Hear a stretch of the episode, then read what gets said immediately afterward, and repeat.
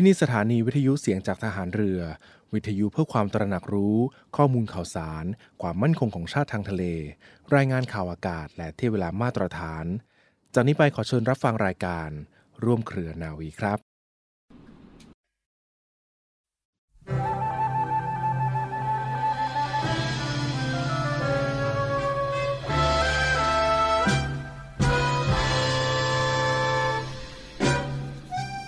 ความเข้มแข็งในจิตใจนี้เป็นสิ่งที่สำคัญที่จะต้องฝึกฝนตั้งแต่เล็ก เพราะว่าต่อไปถ้ามีชีวิตที่ลำบากไปประสบอุปสรรคใด ๆ ถ้าไม่มีความเข้มแข็ง ไม่มีความรู้ ไม่มีทางที่จะผ่านอุปสรรคนั้นได้ เพราะว่าถ้าไปเจออุปสรรคอะไร ก็ไม่มีอะไรที่จะมาช่วยเราได้ แต่ถ้ามีความรู้ มีอัธยาศัยที่ดี และมีความเข้มแข็งในกายและในใจ ก็สามารถที่จะฝ่าฟันอุปสรรคต่างๆ นั้นได้ ความเข้มแข็งในใจนั่นหมายความว่า ไม่ท้อถอยและไม่เกิดอารมณ์มาทำให้โกรธ อารมณ์นั้นก็คือความโกรธ ความฉุนเฉียว ความน้อยใจ ทางนี้เป็นสิ่งที่ทำให้คิดไม่ออก พระราชดำรัสของพระบาทสมเด็จพระบรมชนากาธิเบศรมหาภูมิพล อดุลยเดชมหาราช บรมนาถบพิตรพระราชทาน แก่คณะครูและนักเรียนโรงเรียนราชวินิตณพระตำหนักจิตรดาละโหฐาน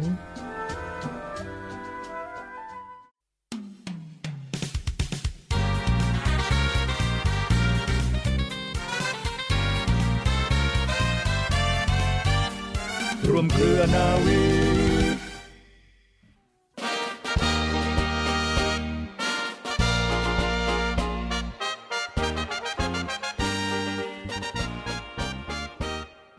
สวัสดีคุณฟังและขอต้อนรับเข้าสู่เรื่องราวจากทางรายการสาระสุขภาพกันในช่วงนี้นะคะยังคงร่วมพูดคุยกันต่อเนื่องกับเรื่องราวของโรคมะเร็งช่องปากค่ะ ซึ่งยังคงอยู่กับคุณหมอนาวโทหญิง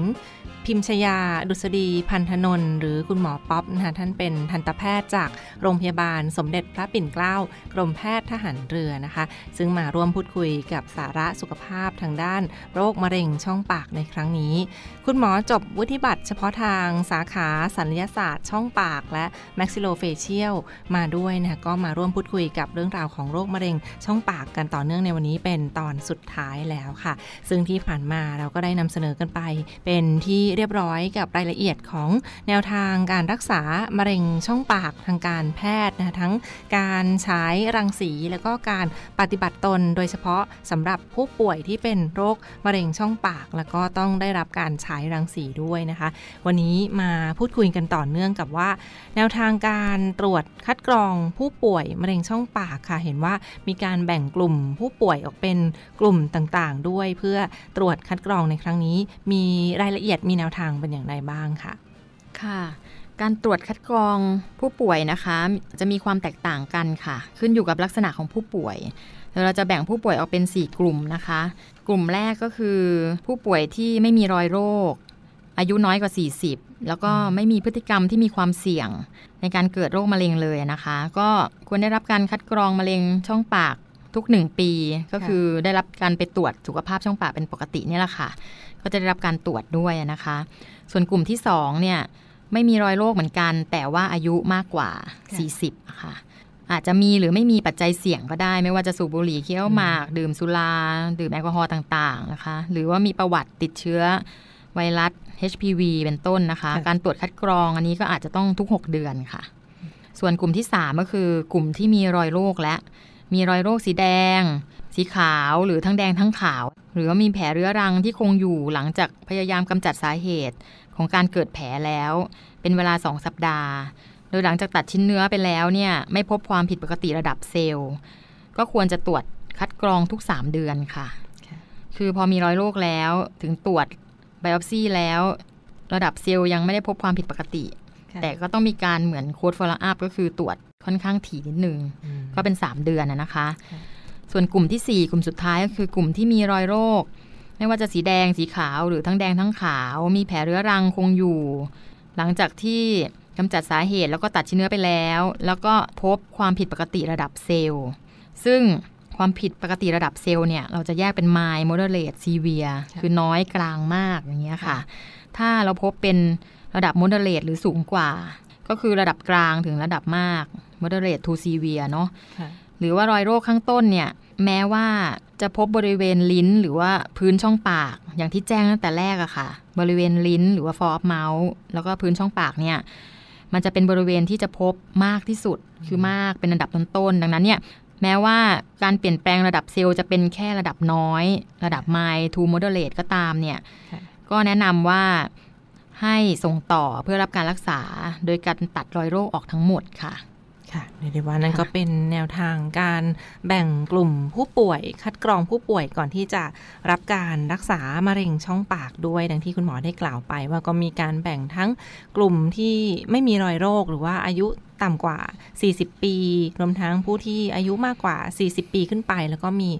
พฤติกรรมเสี่ยงด้วย เช่นการสูบบุหรี่การดื่มเหล้าการเคี้ยวหมาก ยาสูบต่างๆ เหล่านี้นะคะ อันนี้ก็มีความเสี่ยงต่อการตรวจ แล้วก็เป็นมะเร็งช่องปากได้เช่นเดียวกัน ดังนั้นก็มีการแบ่งกลุ่มรวมทั้งผู้ที่มีอาการหรือว่ามีสัญญาณของมะเร็งช่องปากแล้วทั้งความผิดปกติต่างๆ ใด ๆ ในช่องปากนั่นเองค่ะ และไปกันที่ประเด็นสุดท้ายในครั้งนี้ค่ะ เป็นเรื่องราวของการตรวจ คัดกรองมะเร็งช่องปากค่ะ เขาจะมีวิธีการตรวจการซักประวัติ หรือว่าการวิเคราะห์อย่างละเอียดอย่างไรบ้างทางการแพทย์เพื่อใช้ในการรักษามะเร็งช่องปากในครั้งนี้ค่ะ คุณหมอค่ะ ค่ะ ก็ด้วย WHO นะคะ เขาก็อยากจะมาให้บุคลากรทางการแพทย์ ไม่ใช่แค่ทันตแพทย์อย่างเดียวอะค่ะอาจจะเป็นทางด้านอื่น ๆ หรือแม้กระทั่งตัวผู้ป่วยเองก็สามารถที่จะทำการตรวจด้วยตัวเองก็ได้อะนะคะ ซึ่งจริง ๆ ถ้าตรวจจริง ๆ ใช้เวลาไม่นานค่ะค่ะ ไม่เกิน 2 นาที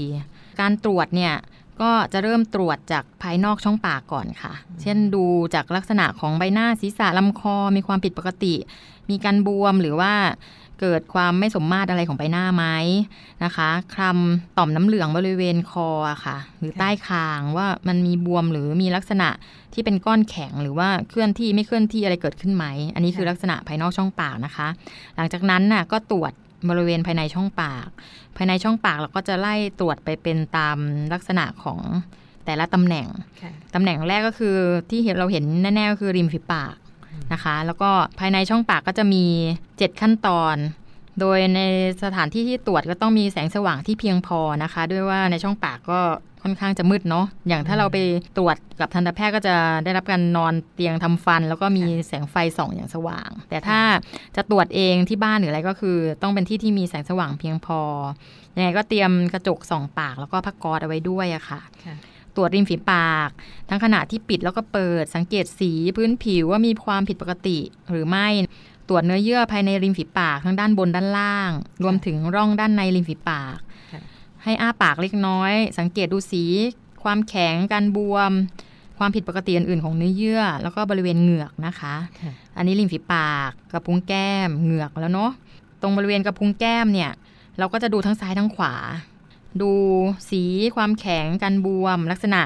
ต่างๆ รวมถึงบริเวณมุมปากด้วยนะคะในส่วนของเหงือกเราก็จะดูเหงือกที่อยู่ทางด้านแก้มแล้วก็ด้านริมฝีปาก รวมทั้งสันเหงือก จากฟันหลังนะคะ อาจจะไล่เรียงให้เป็นระบบ ถ้าเรียงจากขวาก็เวียนไปจนถึงซ้าย จากข้างบนแล้วก็เวียนมาจากข้างล่าง เวียนมาให้เป็นระบบอะค่ะค่ะไม่ข้ามไปข้ามมา เราจะได้ไม่มิสหรือข้ามตำแหน่งที่เราควรจะตรวจไปนะคะ จากนั้นก็ตามด้วยการตรวจด้านเพดานค่ะก็เหมือนกันค่ะ เวียนจากด้านใดด้านหนึ่งไป จากขวาไปซ้ายหรือจะซ้ายไปขวาแล้วแต่ถนัดเลยค่ะ ต่อมาเป็นการตรวจลิ้นค่ะ ก็ตรวจด้านบนของลิ้นที่วางอยู่บนพื้นช่องปากอะค่ะ อาจจะให้ผู้ป่วยอ้าปากเล็กน้อย สังเกตสีความแข็งการบวม ให้ผู้ป่วยแลบลิ้น สังเกตการเคลื่อนไหว หรือถ้าจะทำเองก็ได้อะนะคะ ว่ามีความผิดปกติอะไรไหมใช้ผ้าก๊อซเนี่ยจับปลายลิ้น ให้สามารถยื่นออกมาได้จนสุด แล้วใช้กระจกส่องเข้าไปดูนะคะ ว่าด้านบนของลิ้นเนี่ย มันเป็นยังไงด้านในเป็นยังไงด้านข้างทั้งสองข้างเป็นยังไง แล้วก็ใช้นิ้วคลำเพราะส่วนมากถ้าเป็นมะเร็งที่ลิ้นเนี่ยมันจะมีลักษณะเป็นก้อน คือมันต้องใช้มือในการคลำอะค่ะอืมมันจะเป็นก้อนแข็งๆแบบเอนดูเลตเข้าไปอย่างเงี้ยค่ะต่อมาก็คือการตรวจพื้นช่องปาก ในขณะที่ผู้ป่วยยกลิ้น ให้ดูบริเวณพื้นช่องปาก ว่ามีความผิดปกติอะไรไหมนะคะ จะใช้มือทั้งสองข้าง ทั้งสองข้างคลำตรวจบริเวณพื้นช่องปากด้วย มีการตรวจเพดานปาก โดยการให้ผู้ป่วยอ้าปากแล้วก็ศีรษะเอ็นไปทางด้านหลัง ใช้กระจกส่องปาก ถ้าที่บ้านมีเนาะค่ะแต่ยังไงถ้าไปตรวจที่ทันตแพทย์ก็คือมีอยู่แล้วอะค่ะ อาจจะกดลิ้นลงตรวจเพดานอ่อนเพดานแข็งอย่างเงี้ยค่ะ ซึ่งตรงบริเวณนั้นอาจจะมีตัวลิ้นไก่ ข้างหลังไปก็จะเป็นพวกต่อมทอนซิลอะไรไปแล้วอะนะคะ เนื่องจากมะเร็งช่องปากมักจะพบบริเวณข้างลิ้น แล้วก็พื้นช่องปากอย่างที่แจ้งอะค่ะ ดังนั้นควรให้ความสนใจในบริเวณดังกล่าวเป็นพิเศษ ตอนตรวจเนี่ยแนะนำว่าต้องถอดฟันปลอม หรือว่ารีเทนเนอร์หรืออะไรต่างๆ ที่ใส่อยู่ในปากเนี่ยถอดออกก่อนทั้งหมดนะคะค่ะบันทึกสิ่งที่ตรวจพบโดยละเอียด ถ้าหากมีความผิดปกติอะไรก็บันทึกเอาไว้ แล้วก็รีบไปพบทันตแพทย์ต่อไปอะค่ะค่ะเรียกได้ว่าก็เป็นแนวทางการตรวจ วิเคราะห์ในเบื้องต้น ซึ่งลองสังเกตได้ด้วยตัวเองได้เช่นเดียวกัน ทั้งแผ่นรอยฝ้าสีขาวหรือว่ารอยต่างๆ หรือว่าความผิดปกติเช่นก้อนในช่องปากหรือจุดต่างๆ ที่มีลักษณะผิดปกติไปกว่าเดิมนะ ถ้าพบต่างๆ เหล่านี้ก็รีบไปปรึกษาคุณหมอเพื่อป้องกันโรคมะเร็งช่องปากกันได้อย่างทันท่วงทีค่ะ และสุดท้ายนี้ค่ะขออนุญาตให้คุณหมอช่วยฝากปิดท้ายถึงคุณฟังกันในครั้งนี้ค่ะว่าการตรวจหาหรือว่าการเฝ้าระวังโรคตั้งแต่เนิ่นๆ หรือว่าตรวจก่อนเจอก่อนก็รักษาได้เร็วยิ่งขึ้น แล้วก็ปลอดภัยมากกว่านั่นเองค่ะเรียนเชิญคุณหมอช่วยฝากปิดท้ายถึงฟังกันในช่วงนี้ค่ะ ใช่ค่ะ การตรวจพบแต่เนิ่นๆหรือว่า early detection นะนะคะ ก็คือการสังเกตการเกิดโรค หากว่ามีรอยโรคที่เป็นสีขาว สีแดง หรือว่าทั้งขาวทั้งแดงเนี่ยอาจจะเป็นจุดเริ่มต้นที่ต้องเฝ้าระวังเป็นพิเศษอะค่ะ เพราะว่ามีโอกาสเปลี่ยนแปลงไปเป็นมะเร็งในช่องปากได้นะคะค่ะโดยการเกิดโรคก็จะดำเนินต่อไปเรื่อยๆ ดังนั้นเนี่ยถ้าเราตรวจพบรอยโรคตั้งแต่ระยะเริ่มต้น ก็จะเพิ่มอัตราการมีชีวิตรอดในระยะเวลา 5 ปีอะค่ะ หรือว่า five year survival rate ก็จะเพิ่มมากขึ้น เช่นถ้าเราพบมะเร็งในระยะที่ 1 อัตราการรอดชีวิตในระยะเวลา 5 ปีก็จะประมาณร้อยละ70 แต่ถ้าเราพบในระยะทีสี่4 หรือว่าระยะสุดท้ายแล้วเนี่ย อัตราการรอดชีวิตในระยะเวลา 5 ปีอาจจะเหลือแค่ประมาณร้อยละ35 อย่างเงี้ยค่ะ ดังนั้นเนี่ยการเฝ้าระวังสังเกตอาการ แล้วก็ตรวจสุขภาพช่องปากกันเป็นประจำ จะได้รับการรักษาตั้งแต่ในระยะแรก ๆ แต่นั่นเนิ่นก็จะทำให้มีโอกาสหายขาด แล้วก็ลดภาวะแทรกซ้อนต่างๆ ได้ค่อนข้างสูงค่ะค่ะและทั้งหมดก็คือเรื่องราวจากทางรายการที่มาฝากทุกท่านกันในช่วงนี้ค่ะต้องขอขอบพระคุณเป็นอย่างสูงค่ะ คุณหมอ นาวโทหญิง พิมชยา ดุษฎีพันธนนท์คุณหมอทันตแพทย์จากโรงพยาบาลสมเด็จพระปิ่นเกล้ากรมแพทย์ทหารเรือนะคะที่กรุณามารวมพูดคุยกับเรื่องราวของโรคมะเร็งช่องปากกันในช่วงนี้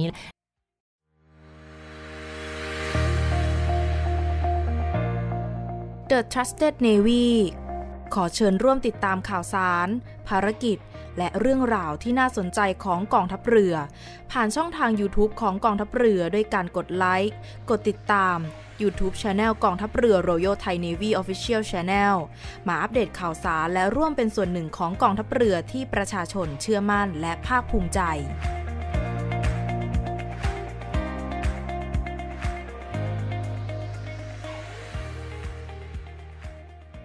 ต่อเนื่องกันในช่วงนี้กับอีกหนึ่งข่าวสารประชาสัมพันธ์มาฝากคุณฟังกันนะเป็นในส่วนของการจัดสร้างพระอนุสาวรีย์เทิดพระเกียรติกรมหลวงชุมพร เขตอุดมศักดิ์ค่ะ ซึ่งในครั้งนี้ก็เป็นหน่วยรับผิดชอบในส่วนของหน่วยเฉพาะกิจกองเรือยุทธการ 642นะที่จะกำหนดจัดสร้างพระอนุสาวรีย์เทิดพระเกียรติเนื่องในวาระครบรอบ 100 ปี วันสิ้นพระชนพลเรือเอกพระเจ้าประมงเธอ พระองค์เจ้าอาภากรเกียรติวงศ์กรมหลวงชุมพร เขตอุดมศักดิ์ ซึ่งก็จะไปสร้างเป็นพระอนุสาวรีย์ที่ตั้งที่บริเวณหน่วยเฉพาะกิจกองเรือยุทธการ 642 อำเภอสัตหีบ จังหวัดชนบุรีในครั้งนี้ด้วยนะเรียกว่าก็จะจัดสร้างใหม่เป็นพระอนุสาวรีย์เพื่อเทิดพระเกียรติพระองค์ท่านกันในครั้งนี้ค่ะ จึงขอเชิญชวนค่ะท่านผู้เคารพรักในเสด็จเตี่ยองค์บิดา ทหารเรือไทยและผู้ที่เคารพรักในเสด็จเตี่ย สามารถมาร่วมสักการะบูชา แล้วก็บริจาคเงินเพื่อสมทบทุนในการจัดสร้างพระรูปพระอนุสาวรีย์เทิดพระเกียรติพลเรือเอก พระเจ้าบรมวงศ์เธอ พระองค์เจ้าอาภากรเกติวงศ์กรมหลวงชุมพร เขตอุดมศักดิ์กันได้ในครั้งนี้นะคะ ซึ่งก็เป็นวาระสำคัญที่จะไปจัดสร้างพระอนุสาวรีย์จริง เพื่อประดิษฐานที่ที่ตั้งของหน่วยเฉพาะกิจกองเรือยุทธการ 642 อำเภอสัตหีบ จังหวัดชลบุรีค่ะ ถือได้ว่าก็เป็นอีกหนึ่งสถานที่ที่จะมาร่วมสักการะบูชากัน และก็จะ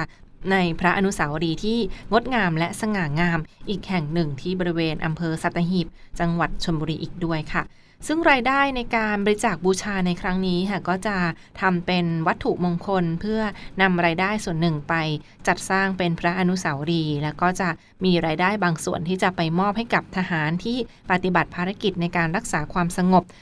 ตามจังหวัดชายแดนใต้นะ แล้วก็เป็นขวัญและกำลังใจเป็นเครื่องยึดเหนี่ยวจิตใจในการปฏิบัติหน้าที่ต่อไปค่ะ ด้วยความเคารพรักศรัทธาและพลังศรัทธา ซึ่งก็จะมาร่วมบริจาคบูชา แล้วก็จัดสร้างเป็นพระอนุสาวรีย์เทิดพระเกียรติพระองค์ท่านกันในครั้งนี้นะคะสำหรับท่านใดที่สนใจจะร่วมบุญร่วมกุศลก็ยังสามารถบริจาคเงิน หรือโอนเงินเข้าบัญชีของการจัดสร้างพระอนุสาวรีย์เสด็จเตีย หน่วยเฉพาะกิจกองเรือยุทธการ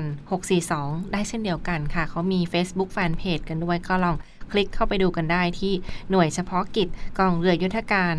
642 นะคะ หน่วยเฉพาะกิจกองเรือยุทธการ 642 หรือโทรเข้าไปก็ได้ค่ะที่หมายเลขโทรศัพท์ 064 262 5642 064 262 5642 กันในครั้งนี้ค่ะสำหรับรายละเอียดการก่อสร้างการจัดสร้างในครั้งนี้ก็จะมีพิธีเททองหล่อ ซึ่งก็จะไปจัดกันในวันพฤหัสบดีที่ 7 กันยายนนี้แล้ว กับพิธีเททองหล่อพลเรือเอกพระเจ้าบรมวงศ์เธอ พระองค์เจ้าอาภากรเกติวงศ์กรมหลวงชุมพรเขตอุดมศักดิ์ค่ะ ซึ่งจะไปจัดกันที่หน่วยเฉพาะกิจกองเรือยุทธการ 642 ตำบลสมสาร อำเภอสัตหีบ จังหวัดชนบุรีนะคะ ช่วงเช้าตั้งแต่ 7 นาฬิกาจะเป็นพิธีทำบุญตักบาตรพระสงฆ์ จากนั้นก็จะเป็นการถวายพัตตาหาร แด่พระสงฆ์และเวลา 8นาฬิกา45 นาที จะเป็นพิธีเททองหล่อ จากนั้นค่ะ9นาฬิกา30 นาทีก็ประพรมนามพระพุทธมนต์และเป็นอันเสร็จพิธีกันในครั้งนี้นะคะ ซึ่งท่านใดที่อยู่ใกล้เคียงในพื้นที่ก็สามารถแวะเข้าไปสัมผัสบรรยากาศกันได้อีกหนึ่งกิจกรรมในครั้งนี้ ความอิ่มอกอิ่มใจ แล้วก็ร่วมบุญร่วมกุศลกันได้เช่นเดียวกัน และสำหรับช่องทางการบริจาคคุณฟังคะมีบริจาคช่องทางใดบ้างางนะซึ่งเขาก็มีกำหนดจัดเป็นในส่วนของพระเกจิอาจารย์ที่ท่านได้มาปลุกเสกวัตถุมงคลกันด้วยในครั้งนี้ ซึ่งก็จะมีทั้งวัตถุมงคลประเภทต่างๆ ไม่ว่าจะเป็นพระรูปหล่อเสด็จเตี่ยสูง 19 นิ้ว สูง 12 นิ้ว และสูง 9 นิ้วด้วยกันนะก็บริจาคบูชาตั้งแต่ 7,999 บาทขึ้นไปหรือว่าต่ำกว่านั้นก็มีทั้งยอดของเหรียญเนื้อทองแดงจำนวน 99 บาท ราคา 99 บาทนะจำนวน 20,000 เหรียญด้วยกันค่ะบริจาคบูชา ได้เช่นเดียวกัน ราคาเพียงเหรียญละ 99 บาทจำนวน 20,000 เหรียญแล้วก็มีเหรียญประเภทอื่นด้วย เช่นเหรียญเนื้อทองคำบริสุทธิ์นะคะราคา 49,999 บาท จำนวน 100 เหรียญ เหรียญเนื้อเงินแท้ขัดเงาค่ะ 1,499 บาท 1,000 เหรียญเหรียญเนื้อทองแดงพ่นทรายขัดเงา 199 บาทนะคะ แล้วก็เหรียญอัลปาก้า 199 บาท รวมทั้งเหรียญทองแดงอีก 99 บาท ด้วยเช่นเดียวกันค่ะ ซึ่งก็จะมีรายได้ส่วนหนึ่งในครั้งนี้ก็จะนำไปจัดสร้างเป็นพระอนุสาวรีย์ของกรมหลวงชุมพร เขตอุดมศักดิ์ที่บริเวณหน่วยเฉพาะกิจ กองเรือยุทธการ 642 ที่ตำบลสมสารอำเภอสัตหีบ จังหวัดชนบุรีนั่นเองก็จะไปจัดสร้างกันในครั้งนี้เรียกได้ว่าก็จะมีพิธีที่สำคัญกันด้วยฟังครับ ไม่ว่าจะเป็นกำหนดการจัดสร้างพระอนุสาวรีย์และวัตถุมงคล พิธีเททองหล่อ พระรูปกรมหลวงชุมพรเขตอุดมศักดิ์นะคะในวันที่ 7 กันยายน พิธีวางศิลาฤกษ์แท่นพระอนุสาวรีย์ 21 กันยายน และพิธีบวงสวงอัญเชิญ พระรูปกรมหลวงชุมพรเขตอุดมศักดิ์และพิธีพุทธาพิเศษและมังคลาพิเศษในวันที่ 23 พฤศจิกายน และปิดท้ายในพิธีเปิดพระอนุสาวรีย์ในวันที่ 18 ธันวาคม 2566 นี้ค่ะ สนใจสามารถร่วมบุญร่วมกุศลกันได้ในครั้งนี้ค่ะรายได้ส่วนหนึ่งก็แน่นอนว่า ไปจัดสร้างพระนุสาวรีย์และไปช่วยเหลือเพื่อนทหารที่ปฏิบัติภารกิจในพื้นที่ 3 จังหวัดชายแดนภาคใต้ และก็ในส่วนของผู้ที่ปฏิบัติงานอย่างทุ่มเท แรงกายแรงใจกันในครั้งนี้นะคะ ก็นำไปจัดสร้างกันด้วย และสนใจก็สามารถบริจาคโอนเงินได้เช่นเดียวกัน และเข้าไปดูรายละเอียดได้ที่ Facebook Fanpage ของการจัดสร้างพระนุสาวรีย์เสด็จเตี่ย หน่วยเฉพาะกิจกองเรือยุทธการ 642 หรือที่หมายเลขโทรศัพท์ค่ะ 064-262-5642 064-262-5642 อีกหนึ่งเรื่องราวที่มาฝากประชาสัมพันธ์กันในช่วงนี้ค่ะ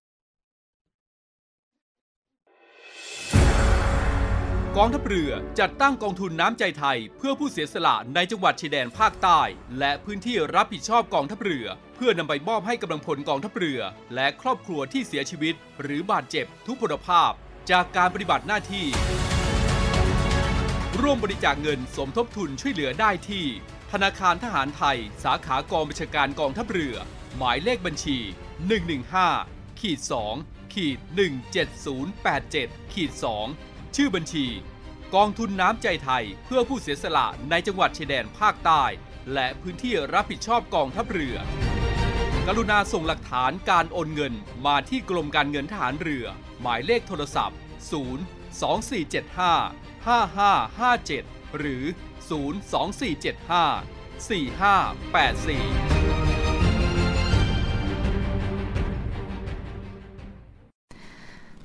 ต่อเนื่องกันในช่วงนี้คุณฟังคะมีอีกหนึ่งเรื่องราวข่าวสารกิจกรรมงานบุญงานกุศลมาฝากคุณฟังกันด้วยนะเป็นในส่วนของสวัสดิการชาปนสถานกองทัพเรือ และกรมสวัสดิการทหารเรือค่ะ